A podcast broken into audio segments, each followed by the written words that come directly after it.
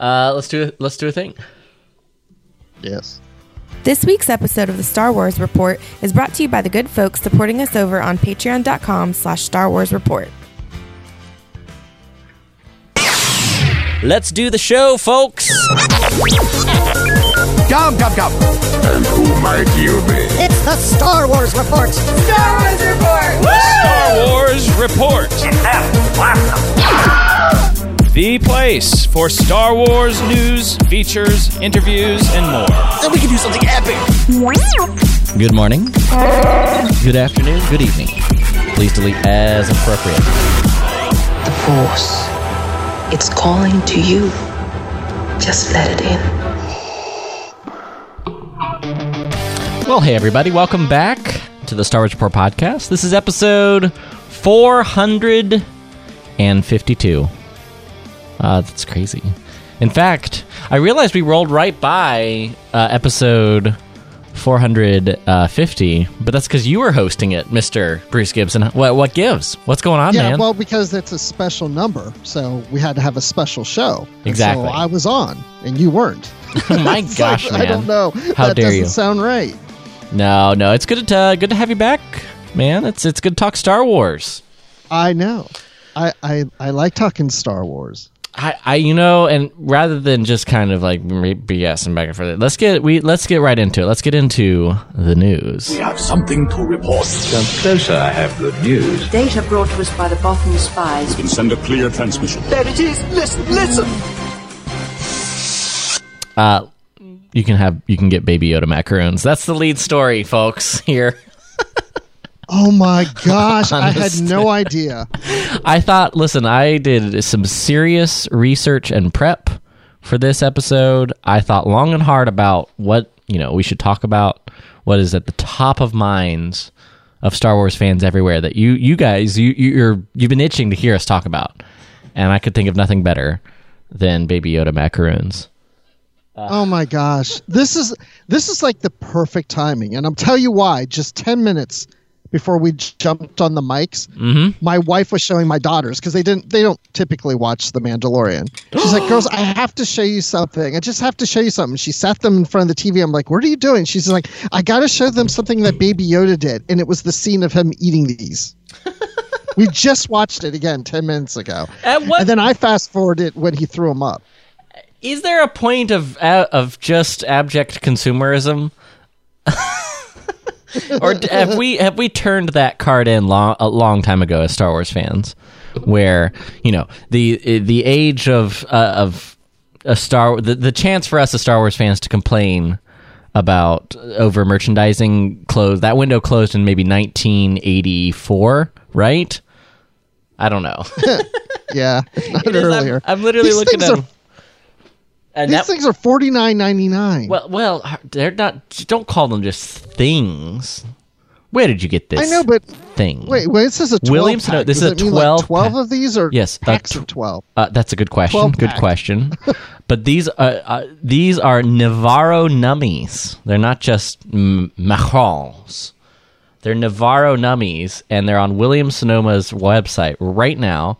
For the listen, can you put a price on happiness, Bruce? That's my question to you. Can you? Yes, you can. Yes, you can. Is it more than fifty dollars? In this case, no. Uh, I dare you right now to order a box of these macaroons on Williams-Sonoma right now while we do Well, the I show. want to. you can do. I do. I want to. Not because I want to. I want to give them for my wife because she just watched that scene. I know she loves it. But for fifty bucks, for twelve little macaroons, no. well, let me read you I don't even before you decide. Don't decide. Don't decide yet. I know you lean slightly in one direction. Oh. You've kind of tipped your hat. But I, I can't until you make that final decision. They were inspired by a sweet moment when a young Nevarro student debated sharing his treats with the child. 21st century's artisans in California, not just not bakers, Bruce, artisans in California of all places. Listen, these aren't just from I don't know Oklahoma, California macrons. Um, I can't. I've created these. I can't even read this copy with a straight face. yeah, but keep going. They've created these ethereal French style almond macarons, capturing the essence of this scene with Nevarro nummies, trademarked. Uh, for authentic galactic flavor, each exquisite treat is artfully hand uh, hand piped, hand dipped. I think is what they mean to say, with a rich and creamy filling, vanilla Ooh, filling. so. Uh, you, it comes with the box comes with twelve macarons. So that's a that's a little bit of uh, hey Google, what's uh, fifty dollars divided by twelve? All right, let's see if we can get the so doing the calculation here. It's not even for the price of a cup of coffee. You too could have one Nevarro nummy. yeah, but you also have to factor in the shipping costs. You know what? You know what? Um, you know what? The my Google machine. You probably couldn't hear it; it was too far off mic. But she said, "Sorry, I don't understand." In the background, you know what? Google, you're probably right. You're probably right. That's kind of obscene. Let's be like, but you know what? They have like all the screenshots, but it, it tells you the merchandising pipeline. Like these Mandalorian Mondays, I didn't really add any specific um, blog post on like all the merchandise because there's been so much. But these Mando Mondays, they're, they're taking this merchandising seriously. Every week, new releases that coincide with the specific episode that airs this week. Imagine if they had this kind of like coordination for the merchandising and marketing of, of Rise of Skywalker. you would That would have been smart, but I, I have I have a confession to make. Uh oh, what's that? I just ordered the dumb things. You you I did. did As you were describing them, I was like, "That sounds pretty good." And I thought, "Oh, my wife would love to get these at Christmas." I'm like, "Yeah, for fifty bucks." But with shipping and handling, it's like sixty three. And I went in. I went in, and I thought, "Well, I'm, I don't have my wallet, so I don't have my credit card. But if it has PayPal, then I'm going to order it." And, And it- sure enough. Sure enough, they accept That's amazing. PayPal, and I went ahead and did it. Mm. And I'm trying not to think about it now because it was probably a dumb decision. It's listen. You're one of two things that I I I've had the privilege of hanging out with you and your family, and I know that your dear sweet wife is going to either absolutely love this because it's this funny moment that she was pointing out for the episode, and like, oh yeah, it's those. Or she's going to be asking why on earth you just spent sixty five dollars. Well, I'm not going to tell her how much it was. That's fair. That's fair. If you I know, told her that, she's going to be like, "Oh no, you shouldn't have done that." But no, she might be okay with that. Actually, it's not that much. it made a great bit on the show, though. So eh, can we put a price on that? Definitely not. Oh, but it has continued bit to the show for a future show because I will send you a picture of us eating them. Oh, no, I thought you were going to send me some of. them. No, I'm not sending you. Are you kidding? no, They're fifty bucks. we're not. Don't send me a picture. That's not how we do it. We're going to do a, a live taste test on the show. Uh, we're gonna do. We weren't able to this week, and I know I, I had all these ambitions from last week when we went live, but um, but I can say this next Tuesday we'll be back live 8 p.m. Uh, on my YouTube channel. Link's going to be in the show notes. Just search for Riley Blanton on YouTube. You'll find it.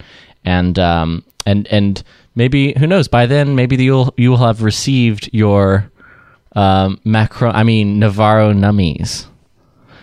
Uh, yeah, oh gosh, I forget what it said It- when they arrive. It looks like it was going to be in a couple weeks. Okay, a few weeks. Are they going to be? well, it was going to be before Christmas. Hold on. I, oh man, I'm trying to see.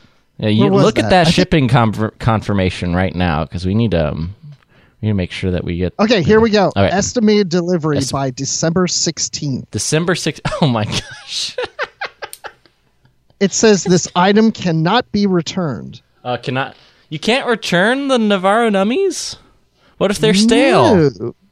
Then what are you gonna do? Well, Well, live you're- taste test December uh, in December. We're gonna do it. Um, I listen. I'm I'm here at at my little apartment working through all of these holidays, so I have nothing better to do when I get off work than live stream you taste testing these things. It has, it has to be Christmas or after, right? Because that's when I'm giving them to her at Uh, Christmas. that's true. That's true. Yeah. Well, maybe we'll do a, a special live show. Forget since there's no listen, ladies and gentlemen. There's no new Star Wars movie coming out this Christmas, but there is Bruce Gibson eating Nevarro nummies live on air. We may or may not have just spent the first 10 minutes of this episode. So- I'll be eating them like a baby Yoda. exactly. All right. Well, let's talk, let's talk about. Uh, there's some more Mandalorian stuff, and actually, we have some of y'all's feedback. I'll, I'll tip my hat now. Um, emailing us talking about uh, the recent episodes of Mandalorian, and we're getting ready as we record this to hop on with our Bothan High Council Patreon supporters and do an episode of Rogue Transmission. So, uh, Patreon.com/slash Stars Report. We're going to be having lots of Mandalorian talk that is not uh, limited to the uh, Mandalorian mackerels. However, we do have other Mandalorian news. Um, season two, they are doing a season two of Disney Gallery, The Mandalorian, which is coming to Disney Plus Christmas Day, December 25th. Um, I'm pretty excited. I, I had not heard anywhere that that it had been confirmed that they were going to do this, so this kind of surprised me. Um, is it a surprise to you, or does does it? I guess just make sense. It makes sense. And I mean, it was a bit of a surprise. I thought it would be much later that we would Yeah. get it sometime next year. But uh, yeah, I saw this n- news earlier today. Do you think it's going to be like a crappy Zoom version? It probably is. It's, it's got to be, right? you can't get everybody like around that round table. yeah, it might be. Maybe they'll do like a special social distanced round table where it's just like really big. Everybody's Well, I don't know when they filmed this. When they filmed the series, maybe they were doing this along before uh, COVID. That's true because I remember the first season was very much formatted like looking back at the episodes. It looked like they had like booked a bunch of conference rooms over over a weekend and shot it all, which is my problem in some ways with the Mandalorian Disney Gallery in that it didn't really chronicle the process. It was everybody just kind of sitting there talking about the process. And to me, all my favorite behind the scenes Star Wars documentaries have been about that, about seeing the process as it happens. That's why I loved the beginning, the episode one documentary. And um, I, even, it's funny, I was literally on Disney Plus watching um, the in the extra section for Attack of the Clones. I was just curious. I was flipping through the films, wondering like what documentaries did they actually include on Disney? Plus, and they've got the the one on all the sound mixing for uh, Attack of the Clones and like the, how that whole process worked. It's like this 35, 45 minute documentary that chronicles like a 12 year old. Uh, well, what's the name of the sound designer? Not Ben Burtt, but his protege, Matt Wood. It's like a 12 year old Matt Wood running around microphones trying to do pickup dialogue. It's stuff that I hadn't seen in years, or it, I honestly didn't remember seeing at all. But um, I, I kind of hope maybe season two they c- captured, like you're saying, Bruce, more along the way, so that we can get a better peek of what that storytelling journey was like. I don't know. I don't. I didn't even realize all those. Well, I know not all of them, but some of those documentaries were on Disney Plus. I haven't even noticed that. Yeah, highly recommended. They don't. It is a limited and odd. It's kind of a random selection. There have been so many great uh, documentaries and bonus features over the years. I I'm surprised that that they haven't just dumped all of it on Disney Plus. You would think they own it. Remember, the remember the mockumentary R two D two Beneath the Dome. Yeah, Like yeah, that thing. Th- throw that thing on there.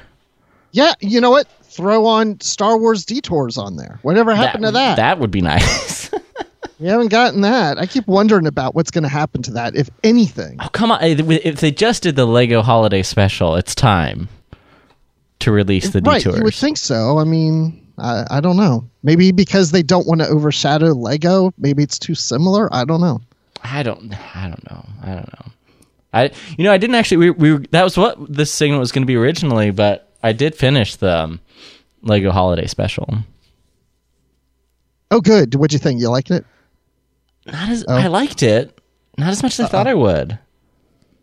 You know, Uh, there yeah. there were there were like two or three great moments.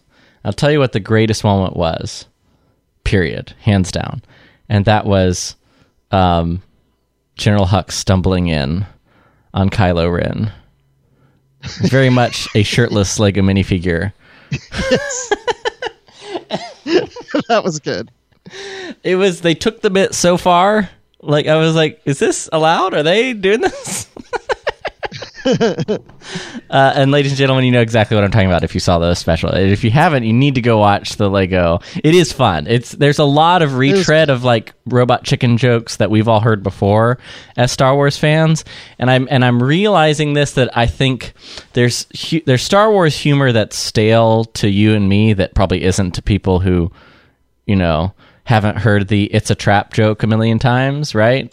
But but I, there are some good. There were some. My favorite moments were all of the most original moments. Although Rey was a little annoying. Why But- would you say Rey was annoying? I don't. It was they they overplayed her character a lot and parodied her eagerness, and I guess that's what they were going for. I think it's intentional. It just like to me, um, I it, it would that that wasn't it. I don't know. The- It was a little slapstick, la- Yeah. yeah, slapsticky in, so, in in a way that didn't work as much for Rey. Although I loved everything else. I loved the Palpatine, even though he's very derivative of the robot chicken stuff. Just I can't get enough of that. I love that stuff. Um, and Kelly Marie Tran was. oh, she uh, did great. Rose's voice. She, I was one of my favorite uh, characters. She was uh, great and a great touch point. Chewie was hilarious. I'm trying to think if there are any other moments that really jumped out to me. Uh, whiny Luke Skywalker is fantastic.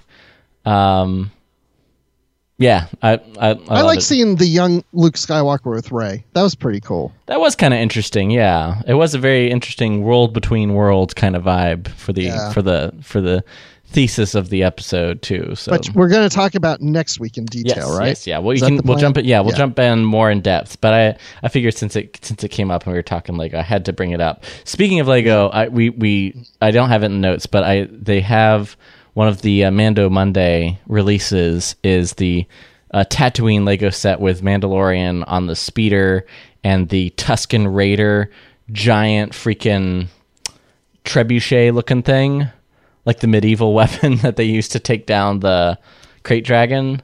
Woo! Yeah. I, I want to want to buy I want to do a Lego krayt dragon.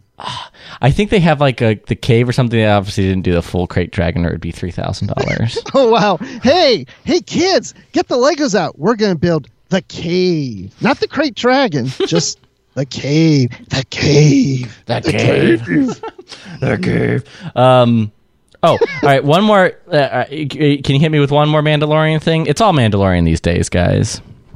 Um, but so. they re- they released actually. It's already it's out now. It came out November twentieth.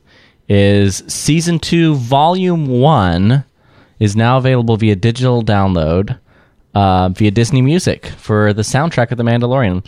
Ludwig Göransson is the composer. Um, I don't know if you're familiar with any of his other work, um, Bruce, but he is he's sort of these one of these he's very kind of a young and up and coming composer in the way that Bear McCreary was when he did.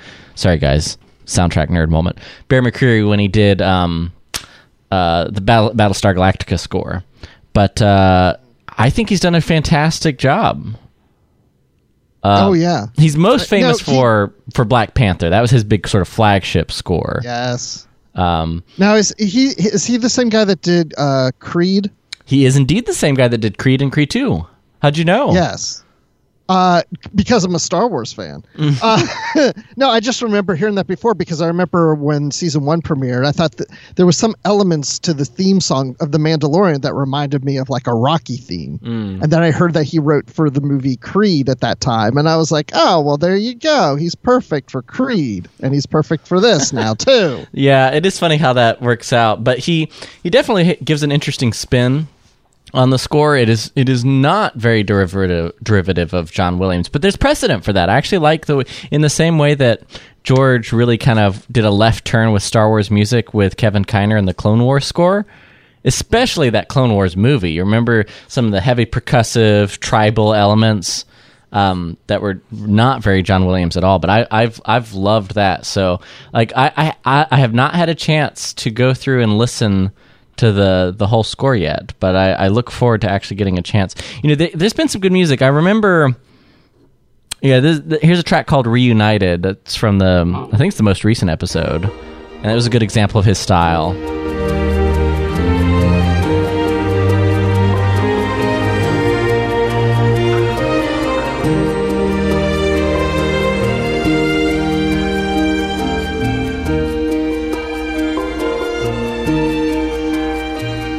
Yeah. It's still got it's it's got a Star Wars quality, but still a that kind of, for lack of a better term, tribal sound, and it's also intense, very percussive, and much more intense than a lot of um, Star Wars score traditionally is in the movies, but in a way that I think fits the bill for like um, serial television. In the same way that a lot of you know these sci-fi shows that inspired Star Wars originally did. Here's a little uh, little glimpse.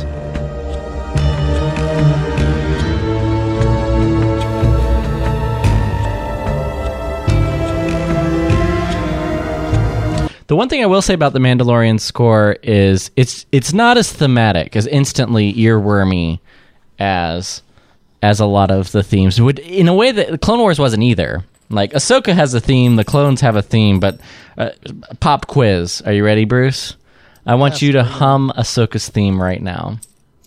I don't know that.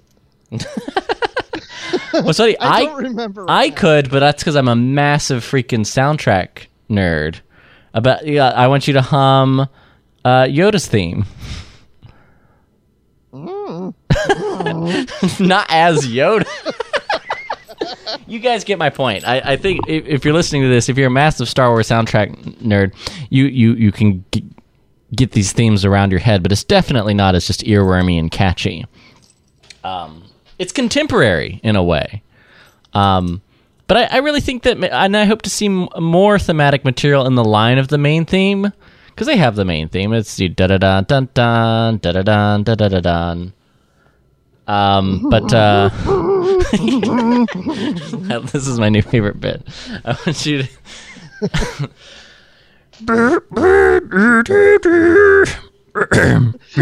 All I can think of right now is Grover from Sesame Street. And there's this one where he's like, and then he runs away.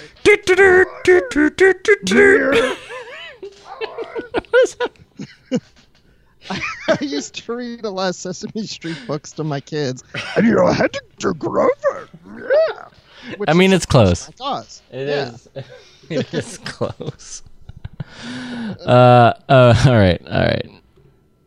Um, all right, uh, I'll, I'll move on. All right, uh, moving past Mandalorian because if there's no, if there isn't a sign that we need to move on, Am uh, I even that's not worth it. being on the show? I'm not What is bringing any value to this.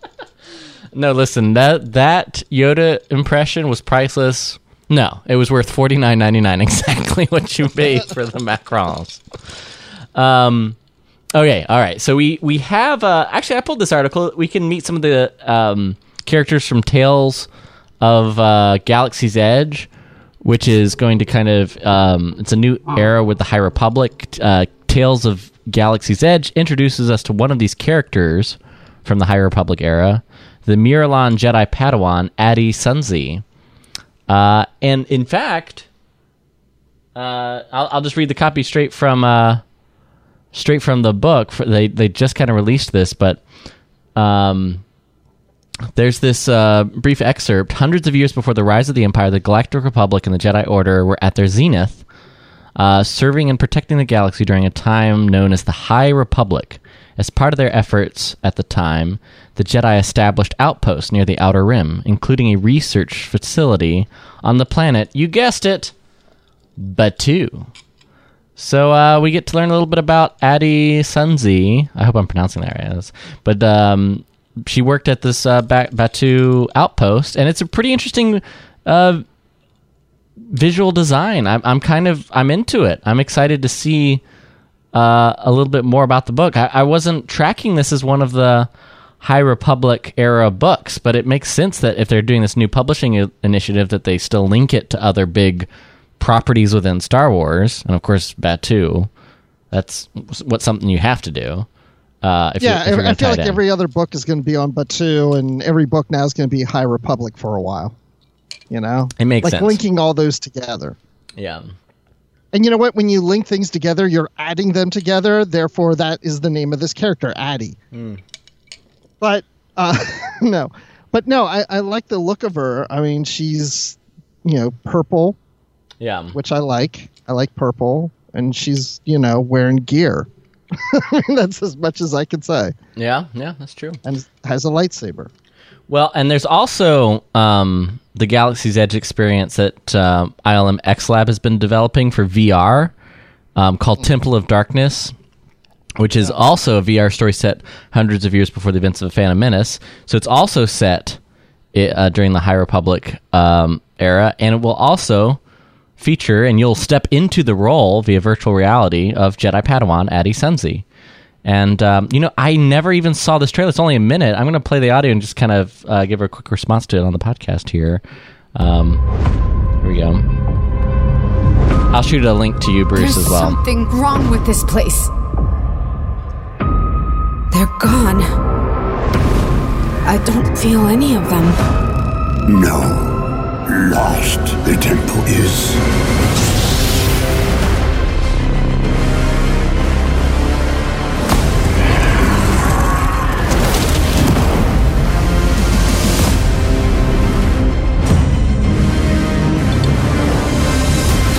Yes. Only death here now. Follows you, it does. Star Wars uh, Tales from Galaxy's Edge, Oculus via Oculus Quest. That's cool. I, I like the look of it. I do too. This looks really cool. Ugh.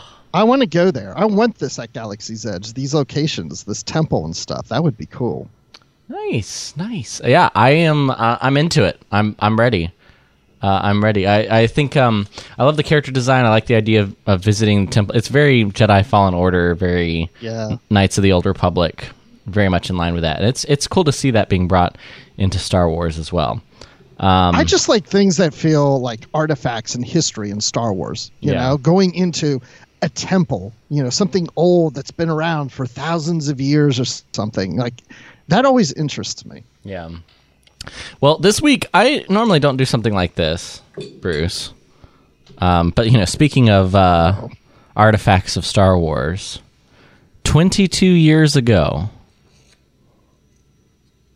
today, uh, well, this past week, November eighteenth, uh, this trailer premiered, and I want you to take a listen, Bruce, without any further context.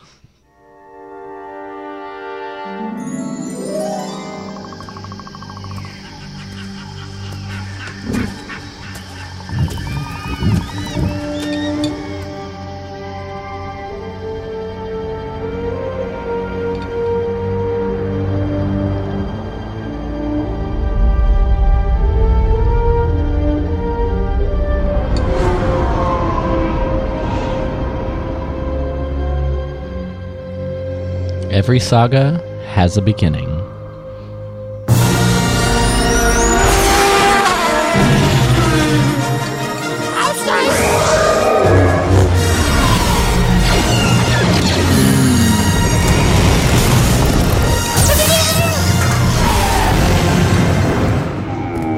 You refer to the prophecy of the one who will bring balance to the Force.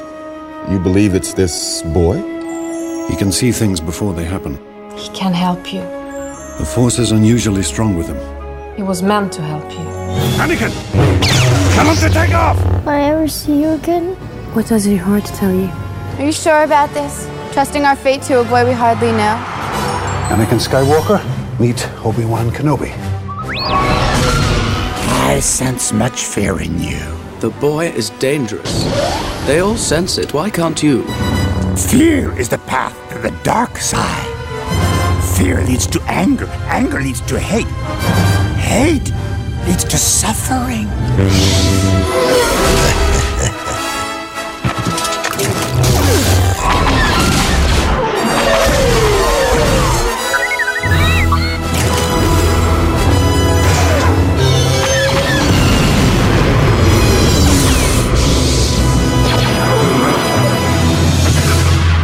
Episode 1 The Phantom Menace.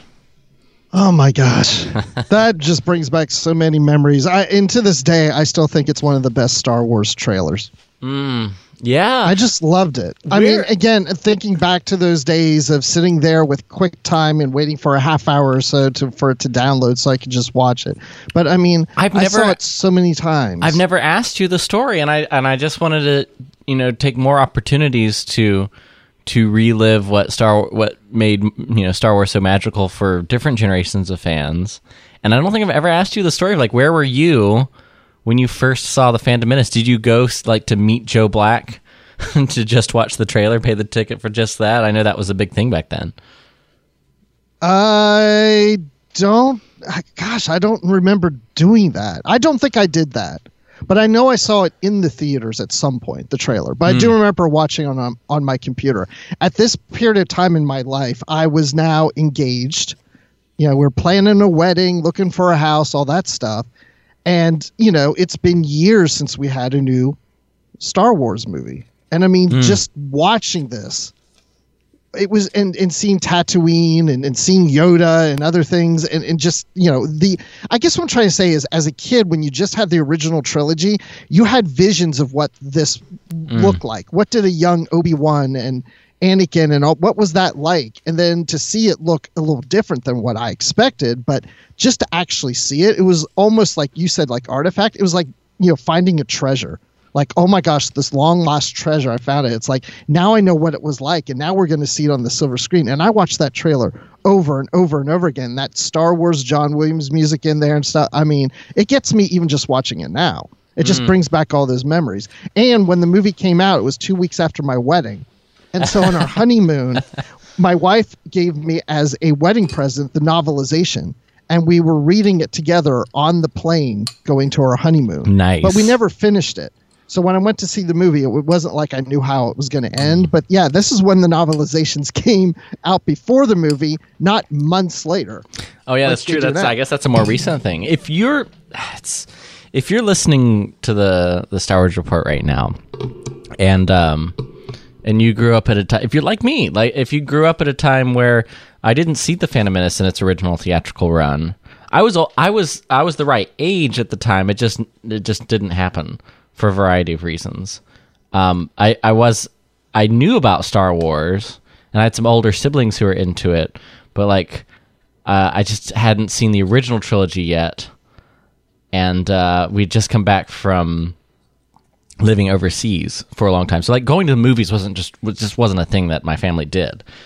Um, which is funny because like I have a bunch of big Star Wars fans in my family, all my older siblings who are who are that age. But it's it's it's funny because I I still remember coming back to the states, um, in the summer of '99, and it was just it was full on hype for the Phantom Menace.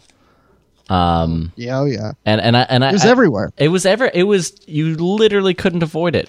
Go to a Taco Bell or a, you know Burger King or Pizza Hut, like it was there.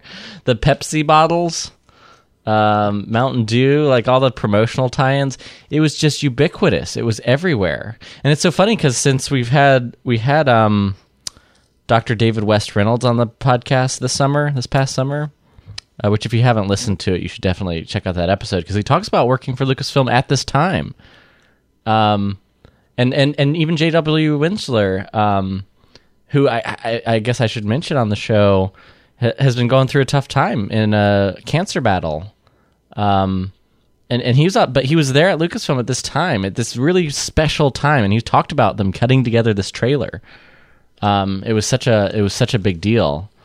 Um, but uh, if you haven't, if you haven't, I, I, I, should say right here, if if you haven't, uh, a great way to support um, J.W. Rinzler, especially since he was on the program, is uh, snag a copy of his book All Up, which which I have actually. I have a, a, signed copy that I read, devoured, and then bought one for my dad. It's all about the uh, the space race and the fallout from World War II with Wernher von Braun and the whole NASA program.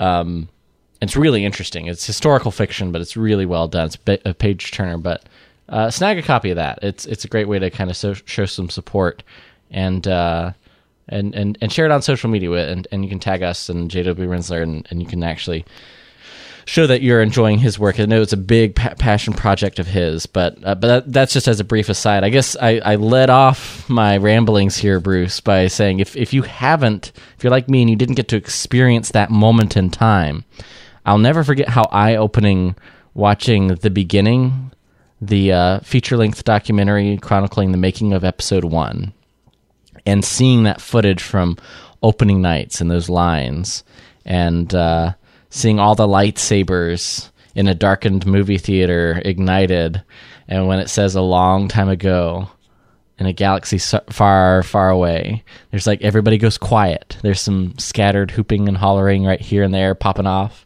and then as the main theme hits, bam the place just goes wild. And it's just like I, I, had this appreciation for that moment in time. And i think it's imp- it's important to like be able to preserve these these moments in star wars fandom as as star wars has become much more mainstream and everywhere at all times. It is less of a uh, precious commodity and more of uh, ubiquitous you know pop culture uh, yeah, that, exactly that. It just everywhere in pop culture. So it's it's interesting being on this time now, post sequel trilogy, where we find ourselves.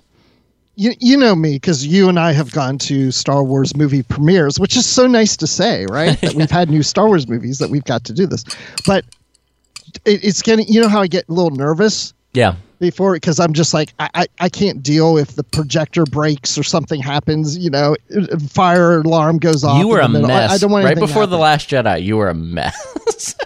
I, yeah, I was a mess for that one, but I remember being not as much of a mess, but kind of a mess for this one because I remember the weekend was coming up for the premiere, and I was like, I don't want to go opening night. It's just going to be too crazy. I don't think I could handle the commotion. Like I didn't want anybody cheering. Like mm. it was just like you know, like this is church. You know, I can't. I'm in there praying. I, I can't be singing and dancing right now. You know, it's like, and I, and I remember getting tickets for Saturday afternoon because I thought, well, by that point it'll be calm, but I have to have tickets. I remember this panic of making sure that I have tickets, and this is before like Fandango and yeah. and all that other stuff. And I, I, I don't even remember how we got if we went early to buy the. I, I don't even remember that part. But you know what I was just thinking in this conversation, and I don't want to do it on this episode, but mm-hmm. maybe on a future episode. I think it would be interesting for us to list our like top five or ten special Star Wars moments because this would be up there. The tra- this trailer would be somewhere in my top ten. Interesting, like um, like moments as a fan.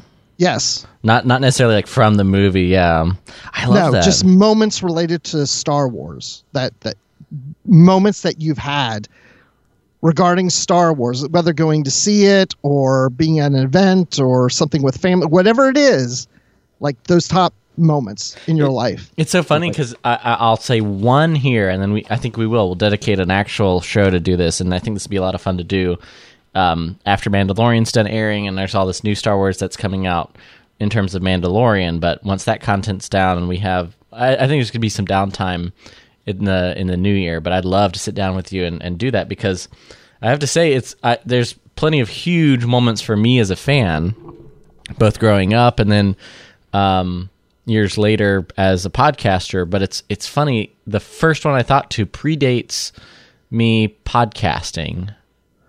Um, and, eh, I did like a little bit on the EU cast, but it, it, before I ever had a Star Wars podcast of any kind, stripe or color, I will never forget being at Star Wars Celebration. and didn't really know anybody. It was like my mom, Bethany, and then uh, William from Ion Cannon, and a few of his friends, uh, and acquaintances from EU Cantina back in the day. Like we knew them kind of and got to hang out a little bit, but I didn't know anybody. There weren't like a. I didn't have a group that I hung out with. Uh, I had yet to meet uh, the one and only Aaron Goins. Like a lot of my the Star Wars posse that we have when we when conventions were a thing, um, I had yet to meet, but um, I will never forget what it was like where I'd kind of just run out of things to do at the end of I think it was like the Thursday or Friday, and they were just screening the movies on the big screen and the Phantom Menace was was one of them. I think this was the first night. It was Thursday night, and since it, it wasn't, this has never happened since then. But there wasn't like somebody's hotel room where they were hanging out, or an after party somewhere, or an event here or there that I needed to rush off to as soon as the convention floor closed. It's just like the convention floor closed, and all the panel programming was over, and they were just it's like nine o'clock at night, and they were playing in the massive digital theater in the uh, Orlando Convention Center uh, the Phantom Menace, and I went and just hearing the hooping and hollering and the and some of the jeering and guffawing at the corny lines in the Phantom Menace, like. But uh, me and Bethany just hung out there, and watched the movie. We didn't. I, we, I don't think we even finished it. It was like just ha- the first half of the movie, but I had just this sense of awe watching a Star Wars movie with hardcore Star Wars fans that were cheering and laughing and clapping along the way. It was just this this. You're right, pseudo religious experience um, where we're all in that room together, and it's that's the first. When you ask me like Star Wars moments, that's the first thing that jumped to my mind because there there are plenty of huge moments for me as a fan, probably way bigger than just seeing the movie. But I'd never seen the uh, Star Wars on a big screen before. Um, until until the sequel trilogy came out, my my opportunities to see Star Wars on the big screen were I didn't see Clone Wars. Um, or maybe I did. I honestly can't remember, but I do definitely know that I saw the Phantom Menace and Empire Strikes Back at Star Wars Celebration on the big screen, and then uh, the Phantom Menace again when it had its 3D re-release, and that's the only time I've been had go to a movie theater, be on a big screen, see a Star Wars movie, and that and now that I'm thinking about that, that's kind of a shame. I hope that there's opportunities to um, watch it again, and I know. Um, I oh, know- you saw A New Hope on the big screen with me. Remember that's that? right. That's right. I just remembered that sh- that. that That, was have one of the first times we hung out. Together. It was. It was in Atlanta. They did a special screening of it. Um, I, I remember that. Yeah. So you know, I'm glad. I'm glad. I'm glad I had that opportunity because it's so rare. And I know this summer, ironically, because all the box big box office films just never came out or were released on digital, but a lot of the theaters in states that were allowed to open with limited capacity were opening with Empire Strikes Back screening. And I was seeing those pop off around the country on social media. Empire Strikes Back, um, uh, summer screenings, and I, I, I mean, I wish so badly I could go. The nature of uh, me being active duty military, I just simply not allowed to, just because of COVID policies, um, uh, which are just very strict as far as as, as what you can do. So, um, I, I, I, it made me sad. I, I really, really miss not not being able to go see Star Wars at a movie theater. And and if I'm honest, I think a big part of the the the high that I'm still on of that I that I of the my favorite aspects of the sequel trilogy um, are are still from from those experiences of going and watching it on the big screen. Yeah.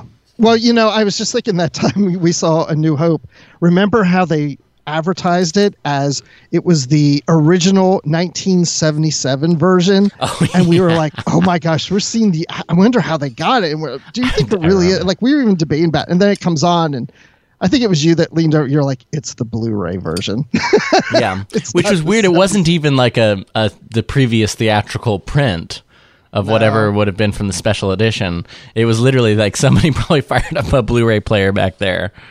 I, I don't know. Those rumors got out of control, but I don't know. That's that's what it reminded me of, and I'm glad. You know, I we I saw that news story on Fantha Tracks, which is by the way where we got a lot of our news stories this this week. So uh, we'll have the links to all of the articles, but a lot of it comes from Fantha Tracks and our buddy uh, Mark Newbold over there. Can I add one thing? Yeah.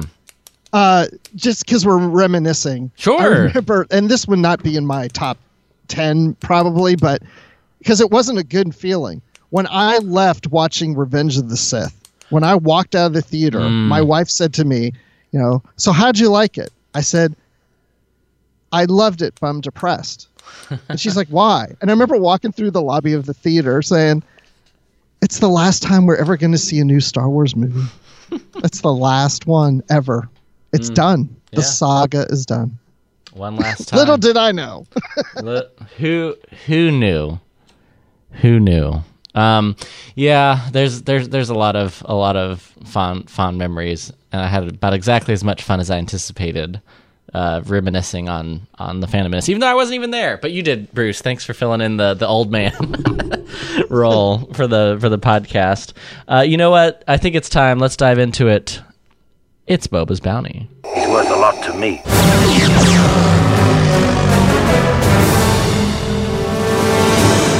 As you wish. You know, each week we talk about something that we enjoyed, uh, that we did uh, in the world of Star Wars, read perhaps, listened to, watched, uh, built, if it's a Lego set. um, it's just our, our chance to shout out um, our personal pick from the world of Star Wars. And for me, I'll kick us off, Bruce. I just finished The Rise of Kylo Ren. Even you, Master of the Knights of Ren. How's that? How's that? How's my? That's my Snoke. Ooh, that was good. it's Snoke is a lot more Lord of the Rings dramatic. Even you. Well, I guess it makes sense because it's it's freaking uh, Andy Serkis Gollum, but Master of the Knights of Ren. Uh, My precious. My.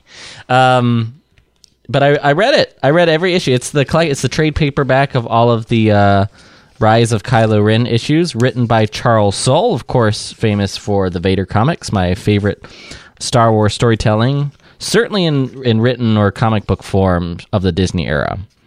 Um, hands down, easily, easily. But it chronicles. Uh, and I and and and spoilers uh, as we talk about it. Uh, I know each of these single issues have been out, but I'm going to stick to mild spoilers. No huge plot points, but it's a prequel, so you kind of know where a lot of this stuff goes. But you get to see the fall of Ben Solo, or as the comic book calls it, the rise of Kylo Ren. But you very much you get to see a young Ben Solo interacting with Snoke, his sort of secret dark side buddy, and some of the seeds that were planted in a very young, very troubled Ben Solo. And and Ben Solo's almost the young Anakin Skywalker that I think a lot of people expected to see in the Phantom Menace.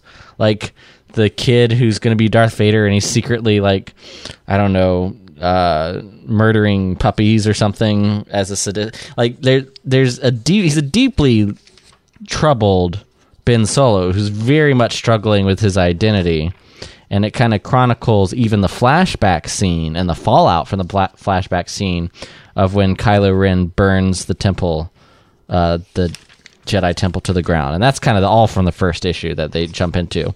Shows a flashback of him having an encounter and running into the Knights of Ren with Luke Skywalker, and that sort of plants a seed. A young Ben Solo is almost fascinated by their disregard for um, the Sith or the Jedi. They're their own dark side organization, and Snoke is the one who plants the idea of him usurping the leader and and taking over the Knights of Ren and, and claiming the identity of Kylo Ren.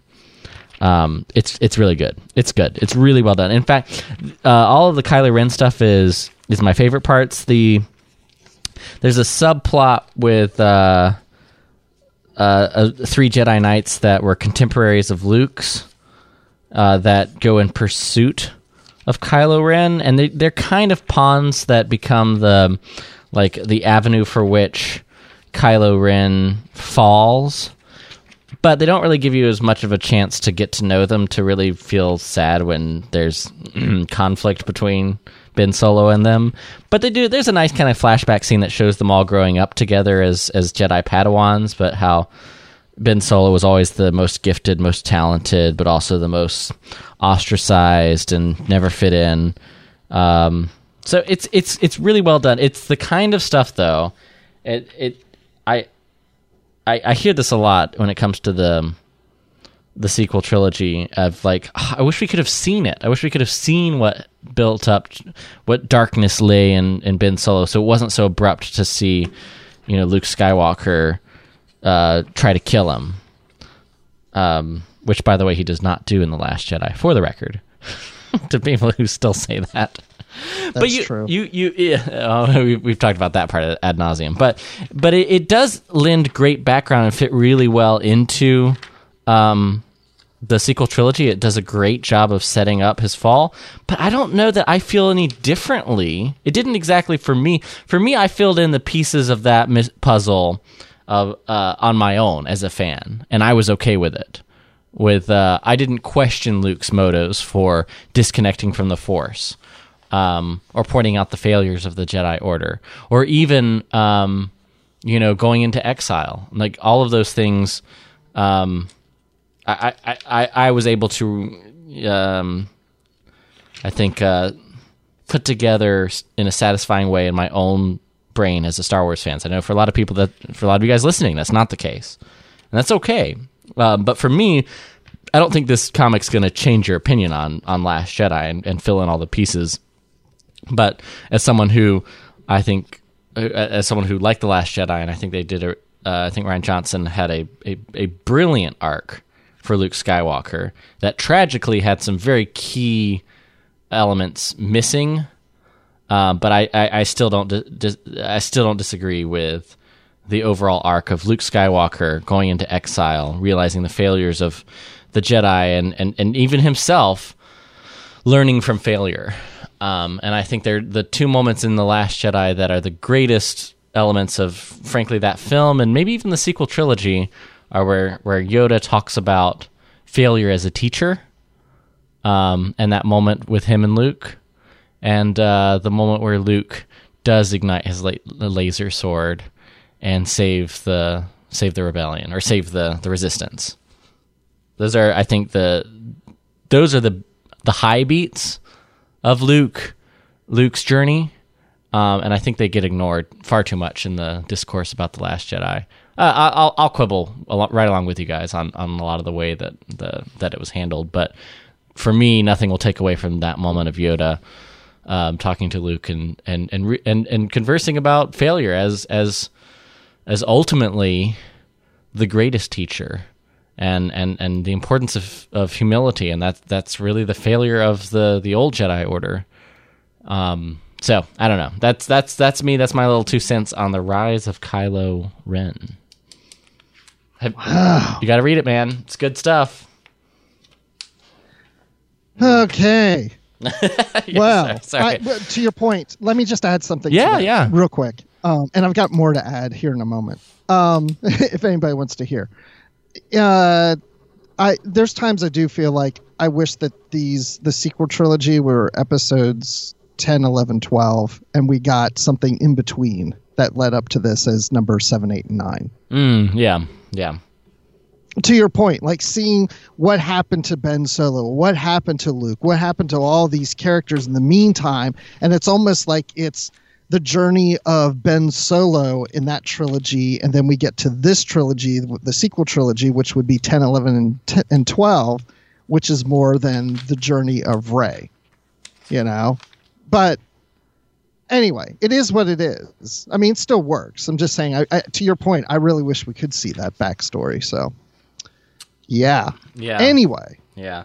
They literally. So my and and sorry, yeah. uh, they literally do this. There's this moment, and I'll mild, spoilers, but they, they literally replay the moment of um, Luke seeing the darkness within Kylo and Kylo waking up, and and and uh, you know in the movie where we hear him like Ben, no, and um, depending on which version you see, who ignites their lightsaber first, but you see their lightsabers clashing, and uh, in the subtext you see Snoke's words go- echoing through Ben Solo's brain. Um, and, and and my favorite one here is like Skywalker feared you, your strength. He was always small. Um, it it it, it he's, he's uh, you did not choose this, Ben. The Jedi, uh, the Jedi did.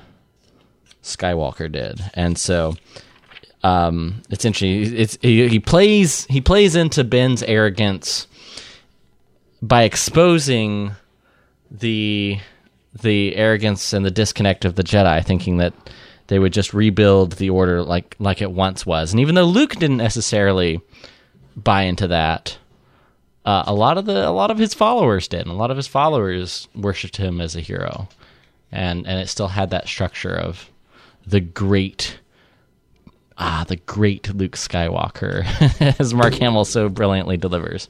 Sorry, uh, you. I'm sure you have a Boba's Bounty.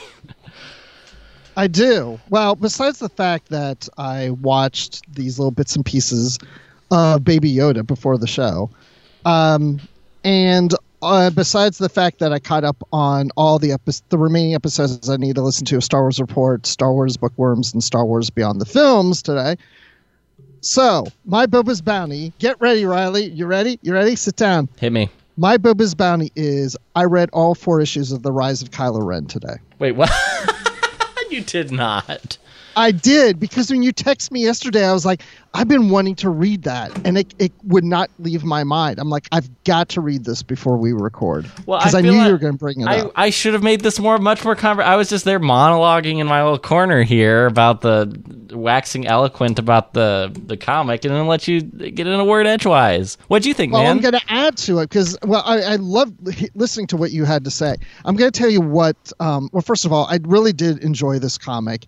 I like learning more about the Knights of Ren and what Ren is. Yeah. There's even more I want to know about that backstory, but we're getting more backstory to that. Uh, but the biggest thing I took away from this, and this is this is huge to me. The thing I w- really learned about Ben Solo in this comic is how the weight of the galaxy is on his shoulders because he has felt like he's been lied to in his life, but at the same time, he has this responsibility. Everybody expects so much from him because he's a Skywalker, he's a solo, he's both.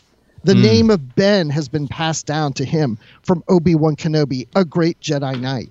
And even these others uh, that he grew up with, these other Jedi in training, expect him to be so much more and better than they are, which in a, a sense he is, but because of who he is and who he's related to.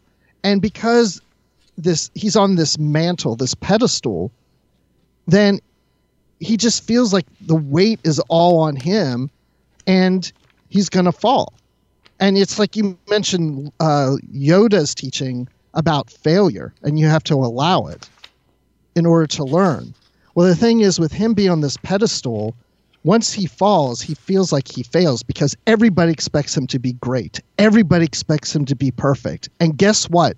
That's the same thing people expected of Anakin, the chosen one. What imagine that weight on your shoulder. All the Jedi, everybody who knows who you are, you are the chosen one. And then what about Luke? You are the son of the chosen one. You're the one who brought down the Emperor and Darth Vader. You're the last Jedi.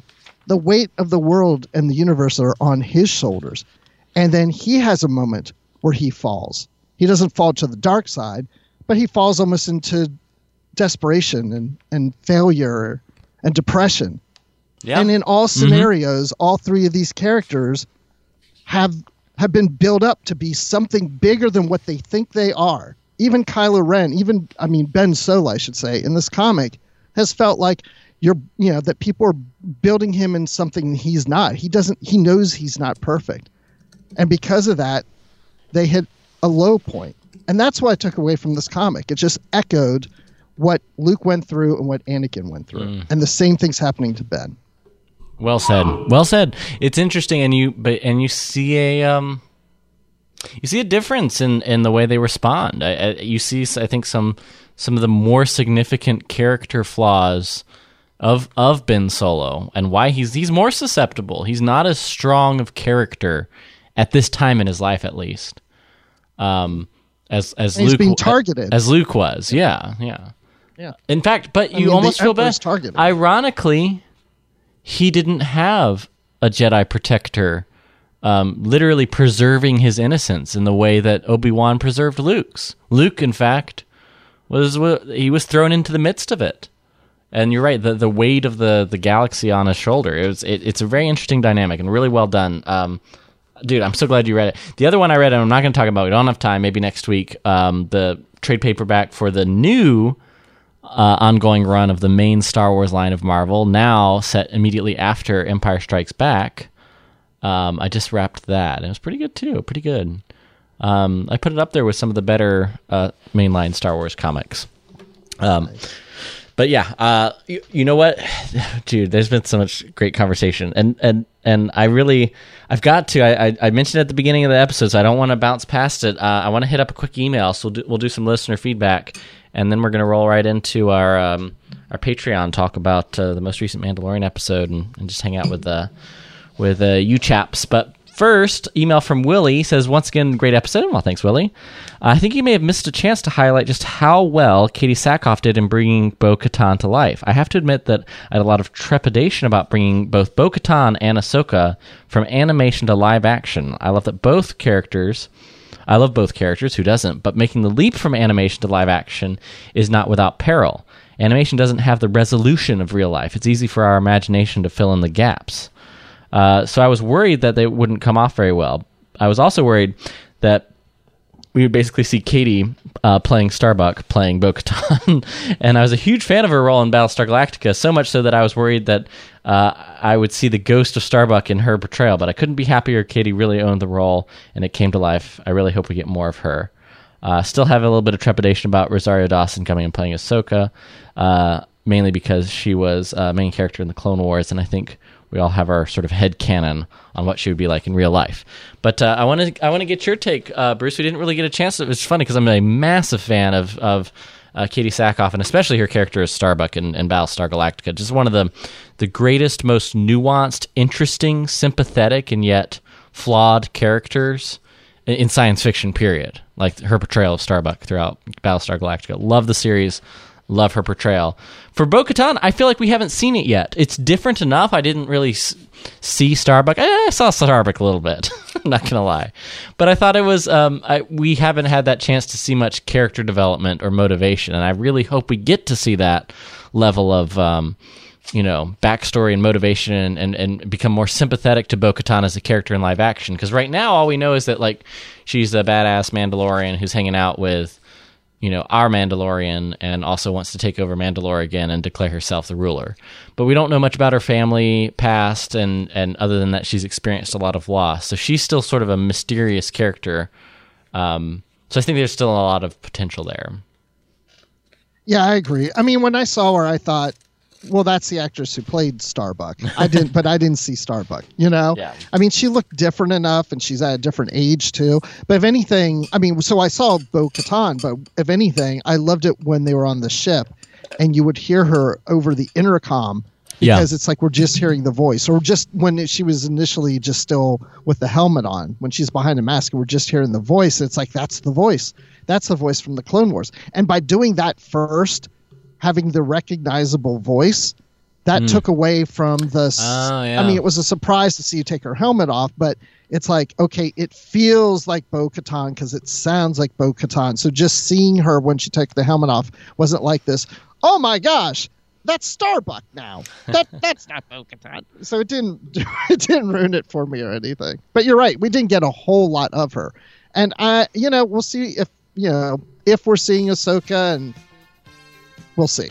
mm, we'll see. I I'm a little trepidatious. I think um uh but you know what? I've I've been so impressed with everything else in The Mandalorian. I, I I have pretty good. I have faith about um Rosario Dawson as Ahsoka.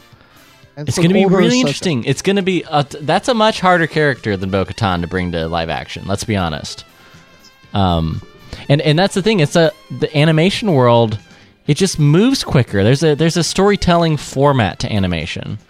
Um, it's more exaggerated, more dramatic, and it and it fits. Like the the characters, the Sabines of the world, uh, work really well in, in animation, structurally speaking. Um, uh, the I don't know ah- Ahsoka's the the movements of the characters, the sort of exaggerated um, you know melodramatic acting and pace of the animated episodes. I think there's that can come off real corny real fast if you try to go that direction in live action. And they definitely tampered that down a lot for Bo Katan, and I and I think they'll do the same for Ahsoka. I think Ahsoka, if anything, will be a more mysterious mentor figure that will briefly show up here or there, maybe with a hood, like uh, in season seven of the Clone Wars. Like um, she won't be running around fighting a bunch of battle droids, obviously, like like she was in the series. So we'll see. We'll see. I am I am t- Willie. I'm too trepidatious, um, but we, we shall see. We shall see.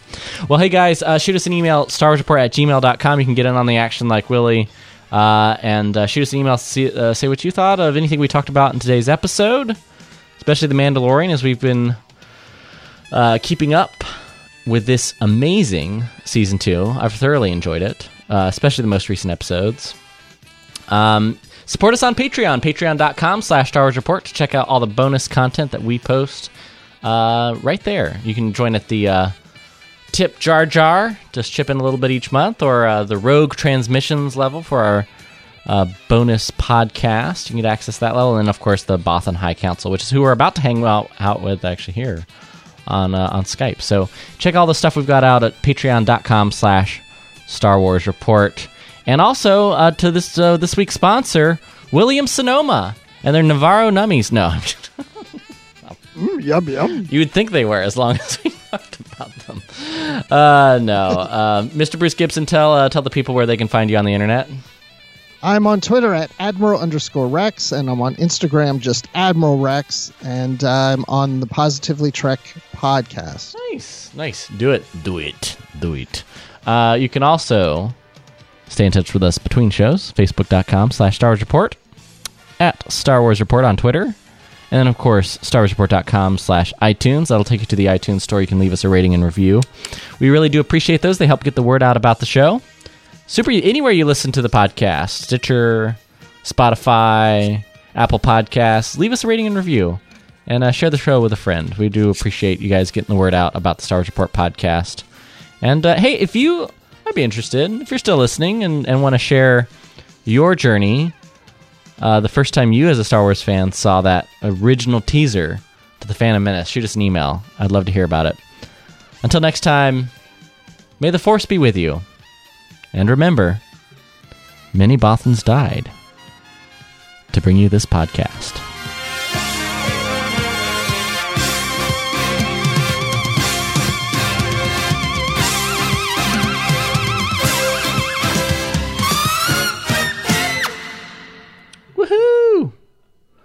Doctor.